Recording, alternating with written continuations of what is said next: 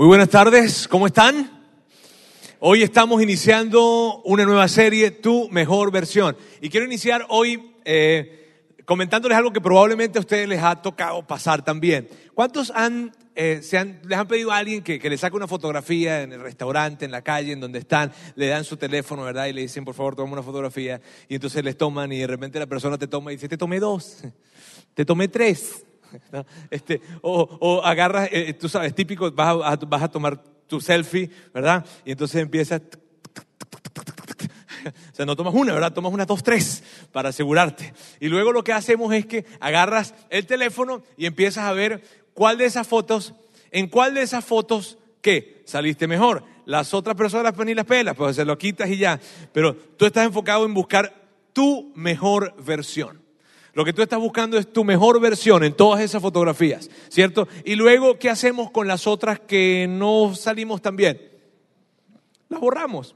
Las borramos y las borramos más rápido dependiendo de qué cantidad de memoria tengamos en el teléfono. ¿Está bien? Y las aseguramos de borrarla inclusive en el, en el buzón que, que aparecen borrados también. Pero el tema es que cuando se trata de, de, fotografías, pues andamos y buscamos y vemos cuál es nuestra mejor versión, o sea, en cuál de esas fotografías salimos mejor. Ahora, en nuestra vida también hay escenas, también hay fotografías, también hay momentos que hemos vivido y que miramos hacia atrás, pero a diferencia de la cámara con el teléfono, no podemos agarrar y editarlas. No podemos borrar esas imágenes ni esos momentos que probablemente se convierten en momentos en donde no nos veíamos muy bien, en donde en el manejo de nuestras emociones no se vio muy bien, en donde nuestras reacciones con personas no se vieron muy bien, en donde nuestras relaciones no se vieron muy bien, en donde nuestras finanzas no se vieron muy bien, en donde hubo cosas que no se hubo muy bien y no puedes regresar y borrar y editarlas. ¿Por qué? Porque así no funciona la vida, ¿cierto? Así es que esta serie, cuando estamos hablando de tu mejor versión, lo que significa es esto, vivir una vida sabiamente. Cuando estamos hablando de esta serie, tu mejor versión, lo que significa es cómo vivir una vida sabia, cómo vivir sabiamente, cómo vivir una vida con menos arrepentimientos. Y fíjate que digo con menos arrepentimientos y no digo sin arrepentimientos, porque la verdad es que siempre vamos a tener uno que otro arrepentimiento en la vida. Ahora, lo, lo importante es poder llegar a vivir una vida con la menor cantidad de arrepentimientos posibles, ¿cierto? Y que, y que, y que no importa si, si tú crees en Dios, si eres cristiano, si eres católico, si eres agnóstico, si, tienes, si no tienes ninguna fe en particular, en fin, no importa, ¿verdad? Tú vas a estar coincidiendo conmigo en esto. Todos tenemos momentos que cuando volteamos y vemos nuestra vida, nuestro pasado, hay momentos en los que, en los que oh, nos arrepentimos. Hay arrepentimientos y tal vez el arrepentimiento tiene que ver con probablemente una llamada que nunca tuve que haber hecho, una llamada que nunca tuve que haber recibido, o una llamada que definitivamente tuve que haber hecho, pero nunca la hice y hoy ya es tarde. Probablemente se trata de, de, una compra, una compra que no, que no, que me arrepiento tanto de haber hecho esa compra. Y puede ser un carro, puede ser una casa, puede ser una inversión de negocio, en fin, y tú miras hacia atrás y dices, ¿sabes qué? Oh, me arrepiento tanto de haber hecho eso. O probablemente se trata de, de de una relación, una relación romántica o una relación de negocios o una relación, una relación de amistad. Y, cuando ves hacia atrás te arrepientes tanto de esa relación, de haber iniciado esa relación probablemente. O no, o probablemente se trata de una relación que en este momento tienes, pero que te arrepientes tanto de la manera en cómo has llevado esa relación. El punto es que independientemente de que cuál sea el arrepentimiento que podemos tú y yo tener, todos queremos vivir una vida sabia. Todos queremos vivir sabiamente, todos queremos llegar a, una edad avanzada en nuestra vida, mirar hacia atrás y decir, oye, vale, qué bueno que hice esto, qué padre que hice esto, qué padre que no escogí aquella decisión, ay, qué bueno que no escogí aquella persona, que no escogí aquello, en fin, qué bueno que hice o qué bueno que no hice. Todos queremos llegar a hacer eso. Y cuando nosotros estamos hablando acerca de esto, a esto es lo que nosotros llamamos tu mejor versión. A esto es lo que llamamos tu mejor versión. Así es que en esta oportunidad o en esta serie vamos a tomar principios muy prácticos en áreas específicas de la vida y durante varias semanas estaremos viendo ciertas áreas específicas y estaremos hablando de principios muy prácticos que vienen para ayudarnos a vivir una vida con muchos menos arrepentimientos. De eso se trata. Y mira bien, no importa si tú hoy estás acá con nosotros y no crees en Dios o no crees en Jesús, porque estos principios son universales. Así es que les tengo una buena noticia. No tienen que estar obligados a creer para, para necesariamente tomar estos principios, aplicarlos y que vean resultados. No es necesario. Tú puedes que creas o que no creas en Dios, puede que no creas en Dios y cuando tomas estos principios los aplicas y van a funcionar para tu vida porque son principios universales. Bien, ahora, estos principios los hemos tomado de la Biblia. Y la Biblia, la Biblia es una colección de libros, de una colección de más de 60 libros que están allí en, eso que llamamos Biblia y que fueron escritos por más de 40 autores. Y para los efectos de esta serie, lo que vamos a hacer es que vamos a tomar un libro que a mí personalmente me encanta, es uno de mis libros favoritos y es el libro de los Proverbios el libro de Proverbios. Proverbios fue escrito por un personaje que independientemente de que tú conozcas o no conozcas mucho de Biblia, definitivamente has escuchado acerca de él. Estoy hablando de el rey Salomón. El rey Salomón fue el que escribió, y puede que conozcas o no conozcas de Biblia, pero sabes quién fue el rey Salomón, al menos en una película lo has visto. Bien, el rey Salomón escribe el libro de los proverbios, y mira bien, el rey Salomón fue el tercer rey que tuvo Israel. Él reinó más o menos del 968 al 925 antes de Cristo, un personaje de la historia. Y el rey Salomón también escribió otro libro que se llama Eclesiastés, que si tú tienes más de 40 años y lees ese libro, no importa si crees o no crees en Dios, tú lees ese libro y vas a decir, yo estoy de acuerdo con este tipo. Cuando lees el libro de Eclesiastés y tienes más de 40. Ahora, él también escribió otro libro que se llama el libro de Cantares. Y el libro de Cantares, si no tienes 18 años, debes cuidar de leer ese libro. ¿Está bien?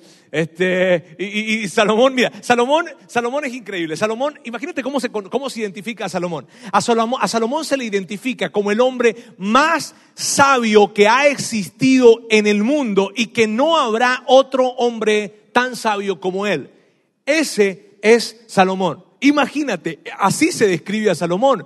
Fíjate, si tú quisieras escuchar acerca de inversiones, si quisieras escuchar acerca de negocios, tú sabes, tú tienes que escuchar a Warren Buffett, ¿cierto?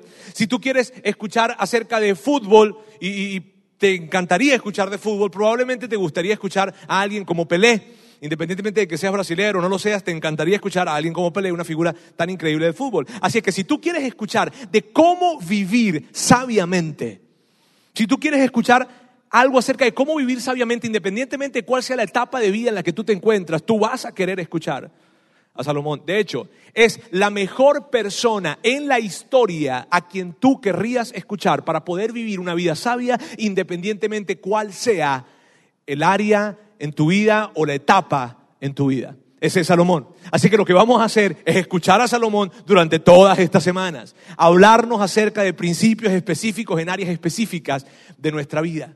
Ahora, miren, Salomón escribe, Salomón escribe muchísimas cosas. Y entre lo que escribe Salomón, Salomón escribe que hay cuatro categorías de personas. Bien, están los mexicanos, los venezolanos, no, están cuatro categorías de personas. uno de ellos es el sabio, el hombre sabio. El hombre sabio es esa persona que antes de tomar cualquier decisión en su vida se hace una pregunta. Y esa pregunta la hemos enseñado en este lugar. La enseñamos todos los años y la vamos a seguir enseñando porque es parte de nuestra cultura. Queremos que esté permeado en la cultura de esta iglesia. Es, la siguiente pregunta. El hombre sabio cuando va a tomar una decisión se detiene y se hace esta pregunta. ¿Qué es sabio hacer? El hombre sabio es el que es capaz de detenerse por un momento y no precipitarse a tomar una decisión, sino ver cuáles son las consecuencias en el futuro de la decisión que está tomando el día de hoy. El hombre sabio se detiene y dice, ¿qué es sabio hacer? Y el hombre sabio también entiende que lo que es sabio para él no es sabio para otra persona. Que lo que es sabio para alguien tal vez no es sabio para él. El hombre sabio esto lo entiende. Entonces el hombre sabio se detiene ante cualquier situación en la vida y de eso habla Salomón y él se hace esta pregunta, no qué es bueno, no qué es malo, sino qué es sabio hacer para mí. Ese es el hombre sabio. Ahora, Salomón también habla de tres categorías de personas que van a estar representadas en estas sillas que tengo aquí a mi lado. No, son, no es que voy a tener tres invitados hoy, ¿está bien? Ahora, hoy vamos a hablar de estas tres categorías de personas. Ahora, fíjense bien, necesito anticiparles algo. Hoy, y necesito ser muy evidente en mi anticipación. Por lo tanto, he pedido que mi anticipación la escribamos en pantalla para que la veamos todos. ¿Está bien? Vamos a verla. Esto va a ser ofensivo. Y si probablemente tú dejaste de ir a la iglesia porque un día fuiste y te pareció que lo que estaban diciendo era ofensivo, hoy yo te voy a confirmar todas tus sospechas. Mire, mire, hoy va a ser ofensivo y probablemente hoy salgas de aquí y salgas, oh, se crece venezolano, y te vas a montar y te vas a enojar y, va, y, sí, y va a ser así, pero ah, para, para bajar un poco de tensión, antes que todo yo quiero decirte algo, antes que todo, antes que todo, miren bien, tú eres más inteligente que yo, te lo aseguro. Tú eres mucho más inteligente que yo. Así es que no se trata de que yo soy más inteligente que tú y estoy tratando de decirte algo. Está bien, no se trata de eso. Decimos que va a ser más ofensivo, no porque yo me voy a, yo voy a ponerme a ofenderte. Está bien, no porque yo te voy a decir ofensas a ti. No, decimos que va a ser ofensivo porque lo que vamos a leer es ofensivo. Bien, eh, y, yo quiero anticiparlo. Así que cuando tú te empieces a sentir incómodo, tú vas a decir, sí, él me lo advirtió. Yo me quedé, él me lo advirtió. ¿Está bien? Eh, ahora, mira, ¿por qué digo que va a ser ofensivo? ¿Por qué digo que va a ser ofensivo? Porque Salomón dice esto. Salomón dice que cuando tú no optas por la sabiduría, accidentalmente optas por otras cosas. Mira bien, él dice, tengo la sabiduría de este lado. Y cuando tú decides no tomar el camino más sabio, cuando tú sabes que este es el camino más sabio, que ese es el camino que deberías recorrer, sin embargo no lo optas, cuando tú no optas por la sabiduría, accidentalmente estás optando por otras tres vías, por otros tres caminos, por otras tres categorías. Te estás acercando a tres diferentes lugares. A uno de estos tres, cuando no optas por la sabiduría, y eso lo haces accidentalmente. O sea, no es que tú agarras y tú decides intencionalmente, me quiero sentar en esta silla, en esta o en esta. No, lo hacemos accidentalmente, no nos lo proponemos. Simplemente dijimos, ¿sabes qué? Yo, yo sé lo que es sabio, pero no me voy a ir por ahí. Y entonces, sin saber, cuando hago esto, aquí a mi lado, estoy acercándome a otras cosas. Así es que, fíjense bien, hoy yo quiero pedirles un favor increíble, un favor muy grande. Cero codazos. Cero, cero, cero, cero. Mira, ni, respires. De, hecho, es más, mira, mira, mira, mira, si tienes a tu hijo adolescente aquí, a ti te digo algo, papá, ni se te ocurra hacer algo como... Hmm". ni, te acomodes. O sea, ni tú sabes que estás diciendo algo. No, no, no, no, no, no, no, no, no, no, no, nada, nada, nada. Mira, eso es entre tu hijo y yo. Eso es entre tú y yo. O sea, no, no, no, nada. ¿Está bien? ¿Estamos claros con eso? Por favor se los pido. Y lo que va a pasar hoy, lo que yo quiero que tú hagas hoy y que podamos hacer el día de hoy a partir de que vamos a hablar en este tiempo, es que tú puedas identificar con cuál de estas sillas o en cuál de estas sillas te has llegado a sentar accidentalmente. Que accidentalmente en tu recorrer de vida terminaste sentado en alguna de estas sillas. Y es lo que yo quiero y es el punto de este mensaje. ¿Está bien? Empecemos con el primer personaje que Salomón habla. No es el primero que él habla, está bien, pero es uno de los que habla. Yo voy a escogerlo como primero por efectos de mi presentación. ¿Está bien? Y es el siguiente. El simple. Ahora, el simple, el simple, el simple no es sabio porque odie la sabiduría o porque esté en contra de la sabiduría. El simple no es sabio porque ha vivido muy poco, porque es demasiado joven y no tiene buen criterio. ¿Viste? O sea, no, no se trata de que el simple es una mala persona, no, simplemente ha vivido poco, es muy joven. Y como ha vivido poco, entonces, pues, le falta experiencia. Eh, de hecho, hay palabras que me ayudan a definir y que tú puedas entender y que yo pueda entender y que todos podamos entender mejor de qué se trata cuando decimos simple. Simple se trata de una persona ingenua, una persona despistada. No hay nada de malo con el simple. No se trata de que el simple está mal. No se trata de que el simple quiere tomar decisiones malas para arruinarse la vida. No, se no hay nada, mira bien, no hay nada de malo con el simple. Simplemente al simple lo que le falta es experiencia. Al simple le falta experiencia en la vida. Eh, ¿Está bien? Y para mí es importante esto. Ahora, claro, cuando yo te digo a ti que si tú tienes menos de 21 años, tú eres simple, tú... Y por eso te dije que iba a ser ofensivo. Pero, pero, pero, pero, pero no hay nada de malo con eso. Simplemente es normal, es la vida, es la edad, ¿sabes? O sea, en la vida todos tenemos que tener menos de 21. Entonces es algo sencillo, no, no, no, te puedes sentirte ofensivo o puedes sentirse ofensivo, pero no está, buscando, no está buscando eso. Simplemente es la vida. El simple le falta experiencia. Y te, voy a, te lo voy a representar en, una, en, una, en, una, en algo que me pasó. Yo estaba sentado en un café, tomándome allí un cafecito y revisando mis correos, en fin. Y de repente yo veo que se acerca una chava como de unos 16 años, una chavita de 16 años y se sienta cerca, porque ahí, pues tú sabes, las sillas están ahí pegadas, este, y ella venía con los ojos rojos daba la sensación que definitivamente estuvo llorando. Y venía con un chavo que era un poco mayor que ella, probablemente unos dos años mayor que ella, probablemente tenía ese muchacho 17, 18 años. Y él se acerca y se sienta enfrente de ella. Yo no sé cómo escogen esos sitios para hablar de estas cosas, está bien, pero él se sienta enfrente de ella y esta era su actitud. Perdóname. Perdóname. Yo te amo, yo te amo. Perdóname. Y yo estaba escuchando. Y yo, mira bien, yo estaba escuchando y yo estaba tratando de estar en el ángulo de mirada de la muchacha, de la chavita. No lo perdone. Te lo puedo asegurar. Yo estuve a punto de pararme. No lo hice no sé por qué no lo hice, me dio vergüenza, no sé, pero yo estaba a punto de pararme. Después, bueno, yo me enredé en mis cosas y estoy revisando el correo y lo que sea, y de repente veo que se van, y, ellos se van, y ella se va. Ella parecía un coalita que se le pegó así la cintura al muchacho, Este, y, fueron caminando, y lo que yo vi fue, le creyó, le creyó, le creyó, le creyó. Ahora, ¿por qué ella le creyó? ¿Ella le creyó porque ella es tonta? ¿Ella le creyó porque quiere arruinarse la vida? No, ¿sabes por qué le creyó?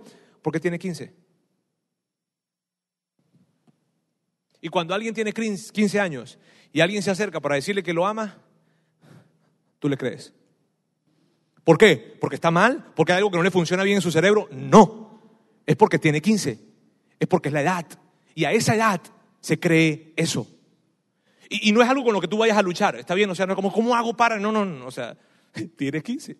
Te falta experiencia. Tienes 16, te falta experiencia. Si alguien llega a tus 15 años y te dice que te ama, tú le vas a creer.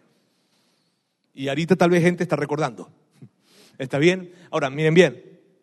El, punto con esto no es, que, no es que esta persona está mal, esta chava sencillamente, ¿cómo es posible que no se dio cuenta? No, no se trata de, de que ella está tomando una decisión en la que se va a arruinar la vida, no, simplemente ella tiene 15 y esa es la realidad. Salomón habla acerca de esto en una historia fascinante. Es la mejor representación que Salomón puede hacer con respecto a alguien ingenuo, ¿sabes? Y se encuentra en el libro de Proverbios capítulo 7. Está allí yo voy a colocar la cita. Ahora no voy a ver la historia. De hecho, la historia la vamos a ver la siguiente semana y les va a encantar la siguiente semana. ¿Está bien? Ah, por ahora nada más quiero que sepan, si quieren revisar, la pueden revisar. ¿Está bien? Pero mira, Salomón describe en esta historia, él describe a un hombre joven, a un chavo, a un simple, que está yendo hacia un lugar en donde él cree que la va a pasar súper bien.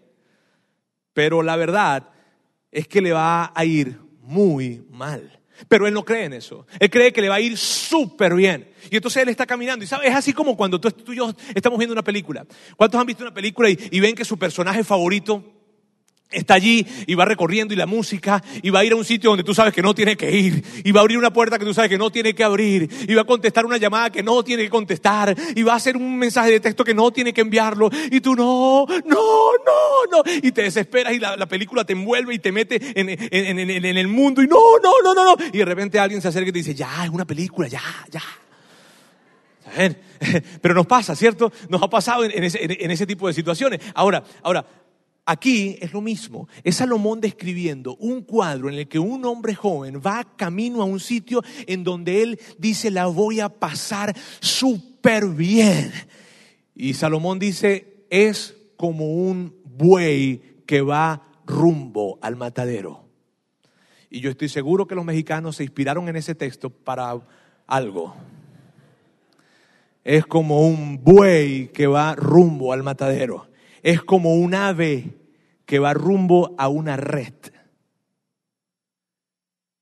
Y, y- y todos los mayores que vemos esa escena, pensamos en esto. Todos los mayores que vemos esa escena, decimos esto. Ay, este muchacho es tan ingenuo, es tan simple. ¿Sabes? Y, y- uno... ah. Pero el punto es este. Mira, el simple, la persona que no tiene experiencia, ante, ante un consejo sabio, cuando alguien se acerca a una persona simple y le dice algo como que, mira, ten cuidado, ten cuidado, no te metas por ahí, ten cuidado con esas amistades, ten cuidado con esa relación, ten cuidado con eso que estás haciendo en las noches, ten cuidado esos sitios donde estás yendo. Cuando alguien sabio se acerca a un simple para darle ese tipo de consejos, de esta forma es la forma en como el simple responde ante la sabiduría. De esta forma, no va a pasar nada, yo puedo manejarlo, estás exagerando. Mi hija tiene 10 años y ya dice, no va a pasar nada, papá. Miren bien, ahora eso es entendible cuando tienes menos de 21 años, ¿cierto? Porque es normal. Eso es lo que va a decir. Entonces tú agarras y- ves que no va a pasar nada, no va a pasar nada. Y tú sabes, cuando tú le dices eso a, tu hijo que tiene 15, 16 años, o, al primo, o al sobrino, o tú sabes, al muchacho que aprecias tanto y le dices, ten cuidado con esto y no va a pasar nada. A mí yo escucho eso y mira, yo, yo, yo, yo, yo, yo, yo, tú sabes, el padre que tengo por dentro, el predicador que tengo por dentro, me empieza ah, a levantar y, le- y me dan ganas de decirle, ¿y cómo me puedes garantizar que no va a pasar nada? O sea, ¿cómo me aseguras? ¿O tienes una fórmula? Y si la tienes, dímela porque nos vamos a hacer millonarios. O sea, ¿cómo, cómo me puedes garantizar que no va a pasar nada? No va a pasar nada. Yo puedo manejarlo. Yo puedo manejarlo. Yo puedo- Y uno se preocupa, ¿sabes? Y yo, yo, yo puedo manejarlo. Óyeme, dime cómo puedes manejarlo tú, porque yo no pude. A tu edad yo no pude. Tu hermano mayor no pudo, por cierto. De hecho, hay millones de personas en el mundo que no han sabido manejarlo. ¿Y tú cómo lo vas a saber manejar? Dime. Eso, me, eso me pasa por dentro, ¿está bien? Este, eh, estás exagerando. Miren, chavos que están acá menores de 21 años. Los papás no exageramos solo por el hecho de ser papás. ¿Está bien? Los papás exageramos por lo siguiente. A nosotros nos entra un poder dado desde el Olimpo, sobrenatural, ¿ok? Que nos llega a partir de los 21 años. Y el poder que nos llega es este. Anticipamos el futuro. Pero mira bien, mira bien, mira bien, mira bien, mira bien. Mira, si tú tienes menos de 21, no puedes anticipar el futuro. Nada está mal en ti. Tú no tienes la culpa de eso. Nadie te puede acusar a ti ni, ni- ni responsabilizar porque no anticipaste el futuro. No, porque es que no puedes. Tienes, tienes menos de 21, te falta experiencia, te falta criterio. No puedes. Por más de que quieras, no puedes. Es la edad, ¿sabes? Y, y- y- y- no falta, y- mira, no puedes anticipar el futuro porque te falta experiencia. Si tú tienes menos de 21, mira, si tú tienes menos de 21, yo quiero que tú sepas lo que las demás personas que tenemos más de 21 estamos pensando en este lugar. Si tú tienes menos de 21, los que tenemos más de 21, te envidiamos. En primer lugar, te envidiamos. Te envidiamos porque tienes menos de 21, ¿viste? Y uno, sí, sí, y lo que sucede es que tú sabes, está el esposo con la esposa y la esposa se va a poner, tú sabes, una ropa así, tú sabes, bien, pantalón bien apretado. Y dice, pero mira, mi amor, y la esposa, pero mi amor, a ella se le ve bien, ella tiene 19, mi amor, 20 años. El esposo se va a poner, tú sabes, una camisa que está, se hacer un corte de cabello. Mi amor, ridículo te ves. Pero si es que él, él tiene 20, mi amor. Entonces, los, que no tenemos 21, pues en primer lugar los envidiamos. ¿Está bien? Para que se- sepan. Ok, pero, pero, pero el punto es este. Si tienes menos de 21, no puedes anticipar el futuro porque te falta experiencia y por otra parte, no has tenido que pagar consecuencias de tus actos. Miren bien, una persona de menos de 21 años jamás podrá entender el terror que siente un adulto con respecto a las deudas. No lo podrá entender, porque no ha tenido que pagar una renta, porque no ha tenido que pagar el carro, porque no ha tenido que pagar una deuda con el banco, porque no ha tenido el departamento de crédito de juicio legal encima de él, no lo sabe. Y como nunca ha tenido que pagar consecuencias, él no se puede imaginar por qué tu papá o por qué el tío te está diciendo no te metas en deudas. No, él no se puede imaginarlo porque no ha tenido que pagar las consecuencias. Una persona de menos de 21 años no ha tenido que pagar las consecuencias de una adicción. Puede, puede que esté involucrado en un círculo adictivo, pero jamás ha tenido que pagar las consecuencias de una adicción, porque a menos de 21 años todavía no se pagan las consecuencias de una adicción. Una persona que tiene menos de 21 años no ha tenido que pagar las consecuencias de un corazón roto. Y cuando me refiero a un corazón roto, no me refiero a un corazón roto solamente, me refiero a un corazón roto a tal punto de que esa persona diga, ¿sabes qué? Tal vez ya no pueda amar a nadie más. Y pasen años y años y años con esa herida. Y cada relación que tiene aparece ese fantasma otra vez y otra vez y otra vez. Una persona que, no tiene, que tiene menos de 21 no ha experimentado esas consecuencias. Una persona que tiene menos de 21 no ha experimentado las consecuencias de, haber, de no haber sido cuidadosos, de no haber actuado con responsabilidad, de no haber sido sabios al manejar su sexualidad. Ellos no han tenido que experimentar la terrible sensación de no poder tener una real intimidad con nadie más porque su intimidad fue lastimada. No ha vivido las consecuencias. Ahora, hay buenas noticias en esto. Miren bien, todos los que tienen menos de 21, hay, algo súper bueno, súper increíble. ¿Y qué es lo bueno y lo súper increíble? Lo bueno es que tú puedes tener el sueño de todos nosotros. ¿Me explico? Una de las cosas con las que yo he soñado es tener 20 años y saber lo que yo sé hoy en día. Sí, hoy en día, mis 25 años. Yo, yo, yo me encantaría tener 19, 18 años y saber todo lo que yo sé hoy en día. Ahora, yo no puedo hacerlo. Ya yo no puedo. Pero si tú tienes menos de 21, tú sí puedes. Tú puedes tener los beneficios de la juventud y los beneficios de la sabiduría. ¿Y, cómo? ¿Cómo lo puedo tener? Miren bien, y esto es una excelente noticia para ustedes, chavos, porque para nosotros ya no ya se nos fue el tren, está bien, pero ustedes sí pueden tener los beneficios de la juventud y los beneficios de la sabiduría. O sea, ustedes pueden seguir poniéndose los mismos pantalones, pintándose el cabello, peinándose como quieran, estando todo el día en las plazas comerciales, no sé qué hacer todo el día ahí, pero bueno, o sea, haciendo lo que quieran, no teniendo que pagar la renta, viviendo de sus padres, qué rico, en fin, todo eso. Y también experimentar los beneficios de la sabiduría. ¿De qué manera? Pero esto es lo que tienen que hacer, tienen que buscarla, porque no les va a llegar solos. Me refiero, no, no, no, ustedes no la van a reconocer naturalmente, porque no pueden.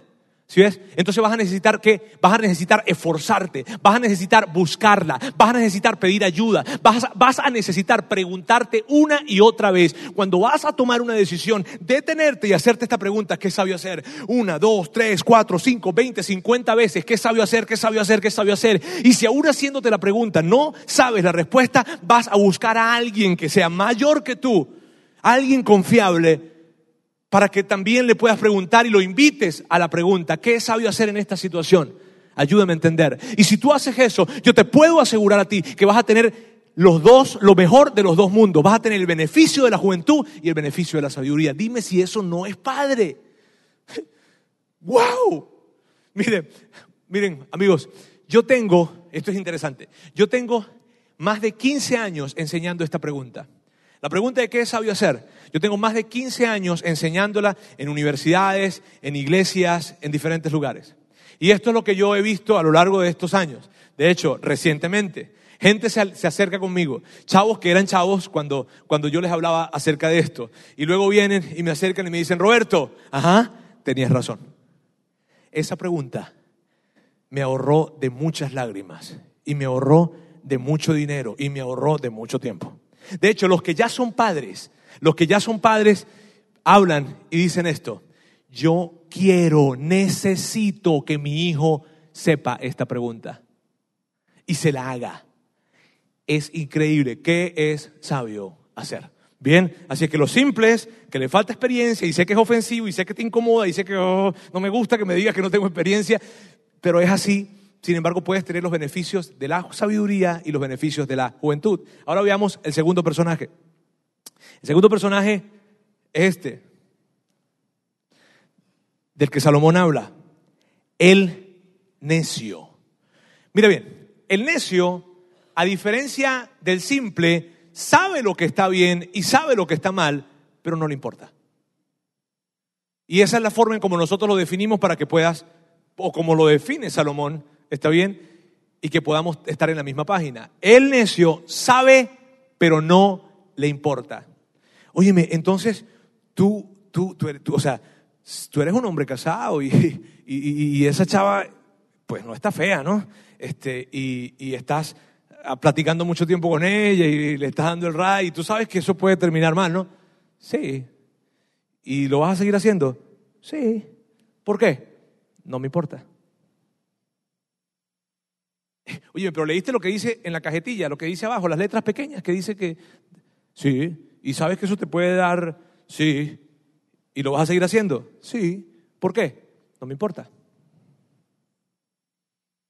Y, mira, este,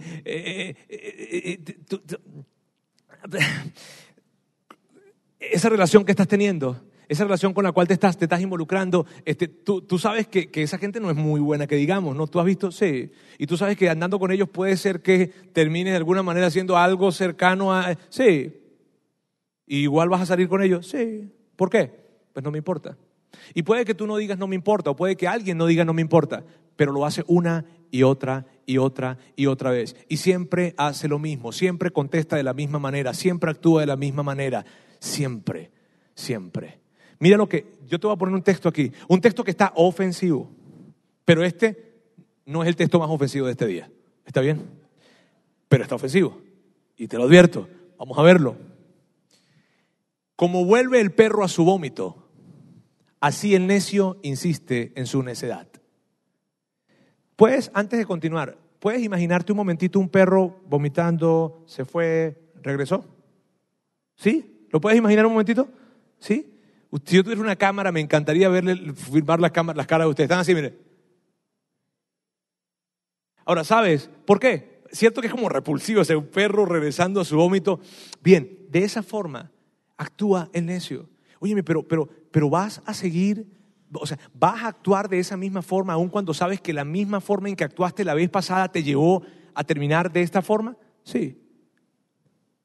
Óyeme, pero, pero mira, mira, mira, no, no, o sea, no vayas tan rápido en esa relación. Fíjate que la, la, otra relación que tuviste, el otro matrimonio que tuviste, fuiste demasiado rápido y terminó en divorcio. ¿Y vas a ir a este, a este matrimonio al mismo ritmo? Sí. ¿Por qué?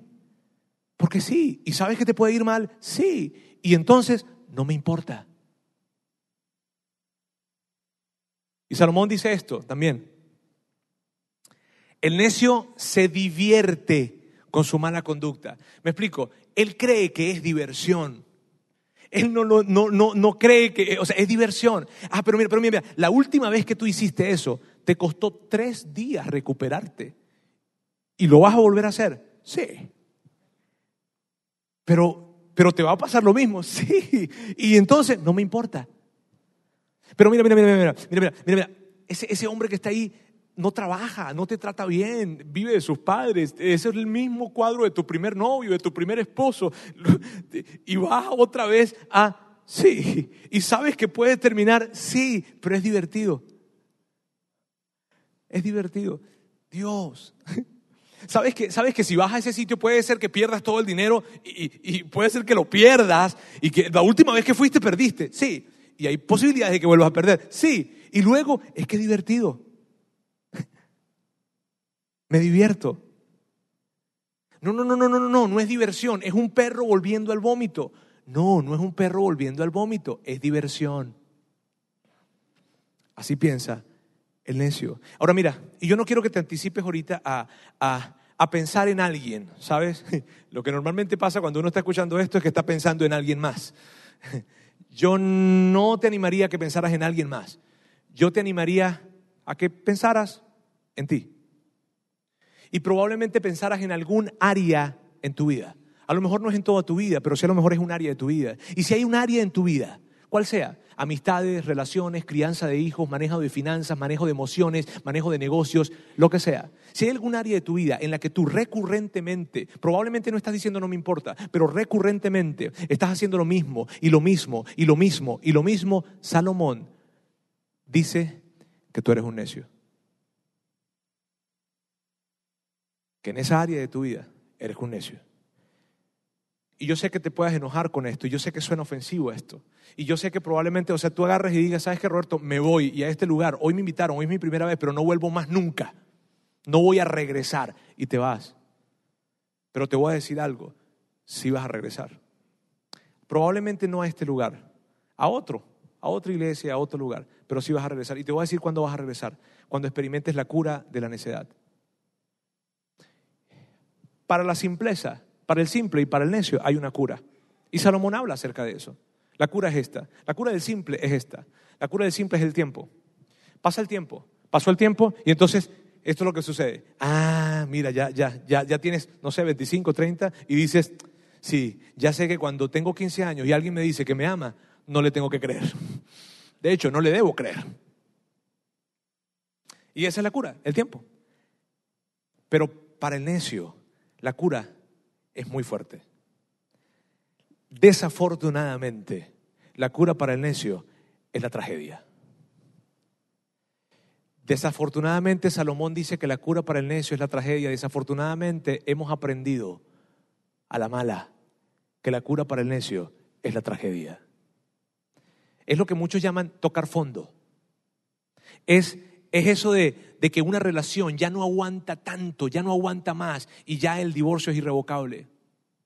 E, es eso de que he herido tanto a mis hijos que ya es imposible que ellos me vean con, con, con buenos ojos.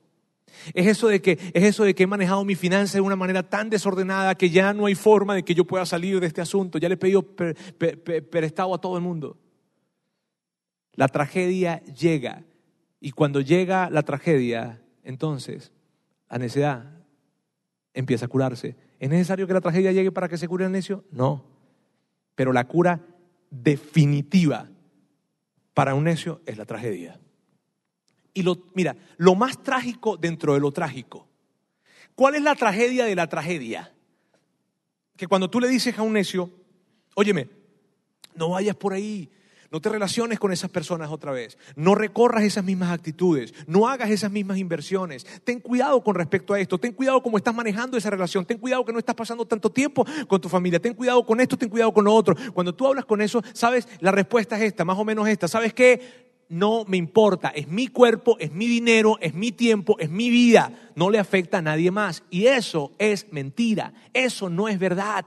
Mira lo que dice Salomón y que es un texto que para mí es un emblema en mi familia. Y es este, el que con sabios anda, sabio se vuelve, el que con necios se junta, saldrá mal parado. Lo que quiere decir es esto. El necio se acerca y dice, yo no quise hacerle daño a ellos, yo no le quise hacer daño a mi esposa, no le quise hacer daño a mis hijos, no le quise hacer daño a mis padres, no le quise hacer daño a esas personas, no quise. Y entonces uno le contesta, pero ya lo hiciste. El daño ya está hecho, ya están sufriendo. Pero yo no quise hacerlo, sí, yo sé que no quisiste, viejo, pero ya está hecho. Y mira bien, Puede que tú seas la persona más sabia del mundo. Puede que, puede que, mis hijos sean las personas más sabias del mundo, pero si están cerca de unos sabios, perdón, si están cerca de unos necios, a la larga van a terminar mal parados. No importa qué tan sabio seas. Veamos el último personaje. Y este personaje, mira, este personaje es, es el personaje por el cual yo pediría a Dios que tú no estuvieras casado ni casada con él. Este personaje es por el cual yo pediría a Dios que no trabajaras para él. Este personaje es el burlón. O lo que en la Biblia también se le conoce como el mofador. El burlón, el burlón es un necio que tomó esteroides. El burlón, el burlón, el burlón, no te imaginas el burlón. Mire bien, el burlón, el burlón es no tan solo una persona que, que, que, que, sabe lo que está bien o lo que está mal, pero no le importa, sino que además se burla de quien hace lo correcto. Y en la iglesia hay muy pocos burlones, porque ellos son los que se burlaron por lo que tú porque tú viniste hoy. ¿Siste? Son los que dicen, ay, ¿para dónde vas? ¿Para la iglesia? Oh, y vas con la Biblia y todo. Eh, eh, eh, sí, sí, esos son los burlones. ¿sabes? Los burlones, para, para ayudarte a, visualizar qué, quién es un burlón, están estas dos palabras acá. Crítico, es altivo, menosprecia. El burlón es esa persona que te saca de onda. El burlón es la persona que cree que es la más inteligente del salón, pero realmente no es la más inteligente del salón. Él cree o ella cree que son los más inteligentes. Y son los que con sus críticas menosprecian. Son los que con sus, con sus comentarios arrogantes anulan e invalidan. Son esas personas que, que, cuando tú de repente traes una conversación que es diferente a lo que ellos piensan, de inmediato con sus críticas, con sus burlas, con su menosprecio, te callan. Esos son los burlones. Y de hecho, si hubiese un burlón acá, en este momento, yo te voy a decir, no tan solo estuvieras pensando en tu mente que no te importa lo que yo estoy diciendo, sino además estarías insultándome. ¿Y cómo estás seguro de eso, Roberto? Te voy a decir porque yo estoy seguro de eso. Veamos esto. El que reprende a un burlón recibirá un insulto a cambio. El que corrige al perverso saldrá herido. Por lo tanto, no te molestes en corregir a los burlones, porque solo ganarás su odio. Oh. Miren, miren bien. Un burlón es esa persona que es tan difícil relacionarse con ellos, es tan difícil tener una conversación con ellos, porque nunca hay forma de ganar. Nunca hay forma de establecer una conversación saludable, sana. No, ellos van a buscar a través de la crítica y a través de los conocimientos que ellos tienen poder anular. Ese es el burlón. Y es más, mira, este texto, yo no quise empezar con este texto porque este texto es tan duro. Yo no sé si viste bien ese texto, pero ¿sabes lo que dice ese texto? ¿Sabes lo que está diciendo Salomón aquí? Esto es lo que está diciendo. Si te tocó un burlón, wow, buena suerte. Si te tocó un burlón, lo siento mucho por ti, porque la verdad es mejor dejarlos ir. No creo que cambien. No lo está diciendo, yo no estoy hablando en términos del amor de Dios, ni estoy hablando en términos del perdón de Dios, estoy hablando en términos de la vida. Y eso es lo que la sabiduría o Salomón está diciendo. Es duro. Continúa de la siguiente forma. yo quiero hacerles un sumario, ¿está bien? Quiero hacerles una, una, una, un resumen de lo que hemos venido hablando según lo que Salomón dice, ¿está bien? Corrige al simple y no te entenderá. Este es el resumen. Corrige al simple y no te entenderá porque le vas a decir, mira, ten cuidado con esto, ten cuidado con lo otro, y no, no, no va a pasar nada. Papá o mamá o ti o quien sea, estás exagerando. No, no, no, no, no, yo puedo manejarlo. Corrígelo y no te entenderá. Corrige al necio y te ignorará. No me importa, pero ten cuidado porque la última vez no me importa. Y recuerda que no me importa. Corrige al necio y te ignorará. Corrige al burlón y te odiará corrige al sabio y te agradecerá. ¿Y por qué el sabio te agradecerá? Porque el sabio está buscando entender las cosas. Sabes, mira bien, el sabio está buscando saber algo en un contexto más amplio. El sabio siempre está buscando entender. El sabio no está buscando tratar de colocar su argumento para que todo el mundo sepa que es el, el mejor argumento. El sabio se detiene y el sabio lo que busca con una actitud de humildad es saber más, entender tu posición, entender la posición de otra persona, entender que la vida está con puesta mucho más allá de tan solo su pensamiento. El sabio es capaz de reconocer que hay cosas que él no sabe. El sabio sabe que necesita saber otras cosas y que él no las sabe y que necesita buscar ayuda. Ese es el sabio. El sabio no se aferra a sus logros. El sabio, el sabio no se aferra a lo que ha logrado, lo que ha tenido, el nombre que tiene, es hijo de, o es papá de, o es el esposo de. No, no, no, no, no, no. El sabio no se aferra a eso porque sabe que eso no lo lleva a ningún lado. El sabio es un eterno aprendiz porque el sabio, quiere ser una mejor persona. Y si el sabio es cristiano, el sabio quiere aprender más para poder acercarse más a su Padre Celestial. Ese es el sabio. Y por eso el sabio te va a agradecer. Ahora, mira bien, esta es la realidad. Esta es la realidad. Independientemente de cuál sea la persona que esté sentada en alguna de estas sillas, independientemente de esto, va a llegar el momento en que esa persona va a pedir ayuda. Eh, va, a llegar el momento en que esa persona va a necesitar la sabiduría. ¿Por qué? Porque ya, ya son dos matrimonios, o ya son tres matrimonios, ¿Por qué? Porque la relación con su hijo o con su hija está demasiado mal. ¿Por qué? Porque, porque ya tiene que romper esa adicción. ¿Por qué? Porque ya las deudas, las finanzas, los negocios. Ya, ¿Por qué? Porque las relaciones que están alrededor de él todas se han perdido. ¿Por qué? Por algo, algo. Y llega el momento, llega el momento, escríbelo, llega el momento en la vida de la persona que está sentada en alguna de esas sillas en que va a necesitar la sabiduría. Y lo que Salomón dice es lo siguiente, cuando tú has estado demasiado tiempo sentado en alguna de estas sillas, cuando tú has estado demasiado tiempo sentado en alguna de estas sillas, cuando llegue la sabiduría no vas a poder reconocerla. Aun cuando llegue la sabiduría no podrás reconocerla.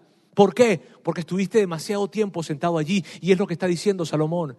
Y yo no estoy hablando en términos de perdón o amor de Dios, por favor. Estoy hablando simplemente en términos de contexto de vida. Y ahora quiero leerles algo. En un momento les voy a leer algo increíble. Salomón habla, y de esta forma vamos a terminar. Salomón habla de la sabiduría y habla de la sabiduría en una representación. Él representa a la sabiduría como una mujer. Y él, escúchame bien, él hace esto en, el primer capítulo del libro de Proverbios. Es como que si él quiere marcar una pauta con respecto a lo que viene. Y entonces él está hablando de la sabiduría. Y él la representa como una mujer que está caminando en las calles, que está parada en las plazas diciendo, vengan, ¿quién quiere sabiduría? ¿Quién quiere sabiduría? Vengan, vengan, vengan. Entonces Salomón lo describe de esa manera. Y lo que hace Salomón en un momento es que haciendo que la sabiduría está hablando, representa a la sabiduría como una mujer que está hablando y está dando un mensaje. Y el mensaje que está dando tiene que ver con esto. Es como si Salomón hubiese, se hubiese sentado a ver al simple, a ver al necio, a ver al burlón y decir, ¿sabes qué? Yo he visto a esta gente por tanto tiempo y lo he visto de tantas maneras que ya yo sé qué es lo que va a pasar. Y yo quiero compartirte esto. Y eso es lo que él escribe. Vamos a verlo.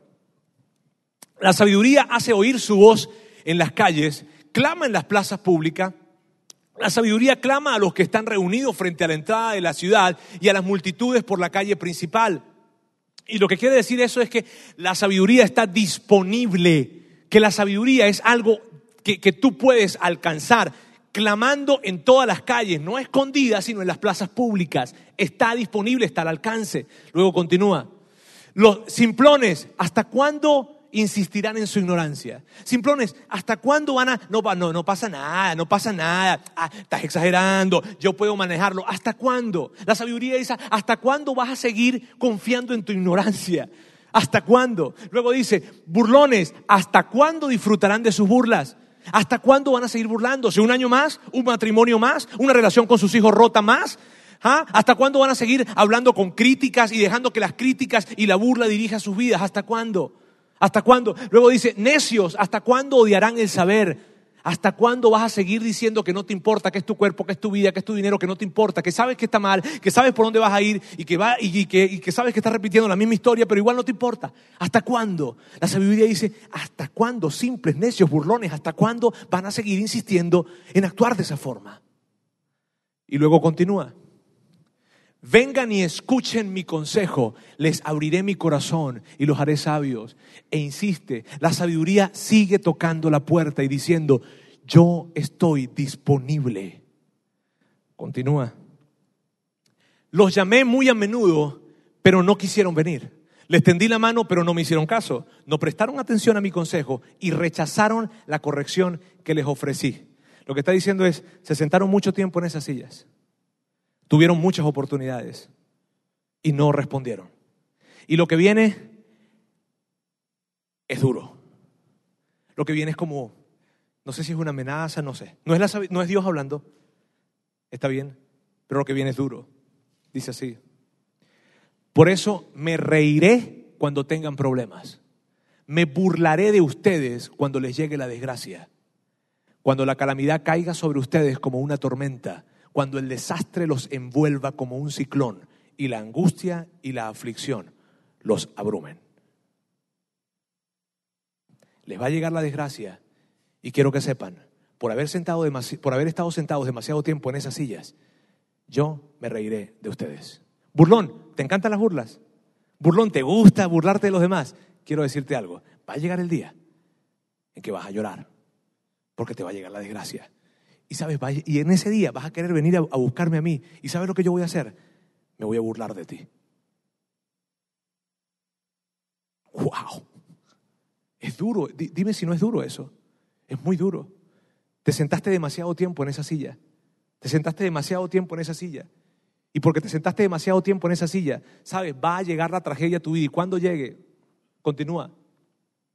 Entonces, cuando clamen por ayuda, no les responderé. Aunque me busquen con ansiedad, no me encontrarán, pues odiaron el conocimiento y decidieron no temer al Señor. Mira, hay algo que como pastor te rompe el corazón. Hay algo que como consejero te rompe el corazón. Miren bien, es cuando ves a una persona que ha estado sentado mucho tiempo en alguna de esas sillas y que luego, y que luego quiere salir, quiere levantarse de esa silla, quiere, quiere ya salir de ese asunto y se levanta y, y, te cuenta tu historia, te, cuenta su historia, te cuenta la tragedia que está viviendo, en fin. Y esto es lo que, lo, que, lo que uno piensa. Uno nunca lo dice, uno nunca lo dice, pero esto es lo que uno piensa. Son dos cosas las que uno piensa. Uno, ¿por qué tardaste tanto? ¿Por qué tardaste tanto? Y la segunda cosa que uno piensa, nunca la dice, pero uno piensa, es tan difícil que ahora puedas conseguir lo que quieres. De hecho, en algunos casos uno piensa esto nunca podrás obtenerlo. no en el contexto del perdón de Dios, no en el contexto del amor de Dios, en el contexto de la vida. Y eso te rompe el corazón. Porque hay gente que se acerca y uno ve sus vidas y yo, y yo por dentro quisiera decir, Dios, ¿por qué? ¿Por qué lo hicieron? Eh, eh, eh, y ahora quieren con, con, un consejo, con alguna consejería, tal vez, qué sé yo, se arreglen las cosas. No, sabes que tienes toda la vida tomando malas decisiones. Aquí no quisieron crecer, aquí no les importó y aquí insultaron a los que se acercaron. Es duro. Entonces cuando clamen por ayuda no les responderé, aunque me busquen con ansiedad no me encontrarán, pues odiaron el conocimiento y decidieron no temer al Señor. Rechazaron mi consejo y no prestaron atención cuando los corregía. Por lo tanto, tendrán que comer el fruto amargo de vivir a su manera y se ahogarán con sus propias intrigas. No se trata de que la sabiduría los está castigando, no se trata de que Dios los está castigando, simplemente están experimentando una ley universal, la ley de la siembra y la cosecha. El que sembró algo va a cosechar de eso. No se trata de la sabiduría castigándolos, no se trata de un Dios del cielo con un relámpago lanzándoles una maldición, no. Se trata simplemente que sembraron como simples, sembraron como necios, sembraron como burlones y van a cosechar, van a cosechar. No es un Dios castigando, no es la sabiduría castigando, simplemente es cosecha. Cosecha de una vida de decisiones que no han sido sabias. Continúa y dice, pues los simplones se apartan de mí hacia la muerte. Los necios son destruidos por su despreocupación. Y luego dice, en cambio, y es como que si tú hubieses estado esperando durante toda esta hora, ah, ya, o sea, ¿hay algo bueno en este mensaje? ¿Me voy a ir y no vas a decir nada bueno? Ah, eso significa el encambio. El encambio significa pero. El encambio significa sin embargo. El encambio significa, ok, todo está mal, todo esto está muy mal, pero. Y dice, todos los que me escuchan vivirán en paz, tranquilos y sin temor del mal. ¿Tú sabes qué significa esto cuando dice todos los que me escuchan? Esto es lo que significa que si tú hoy estás en este lugar sentado acá, no fue un error y no es casualidad. Dios necesitaba recordarte a ti que todavía hay oportunidad.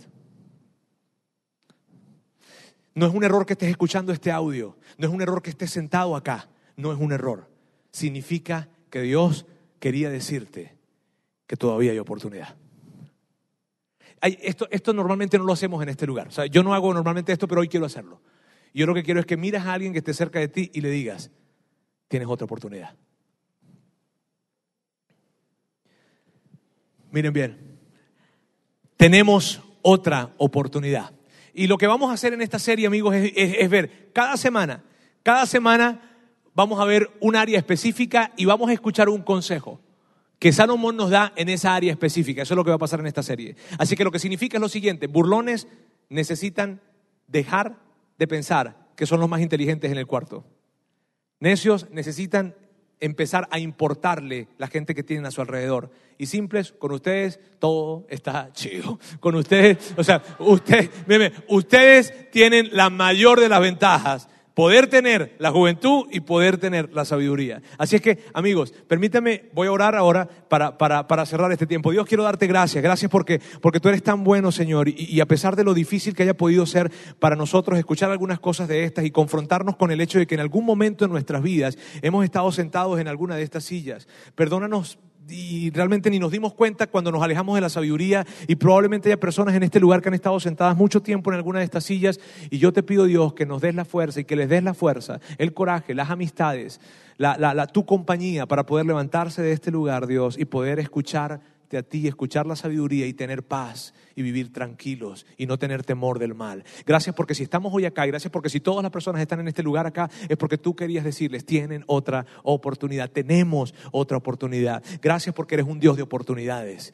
Gracias Dios, te amamos en el nombre de Jesús.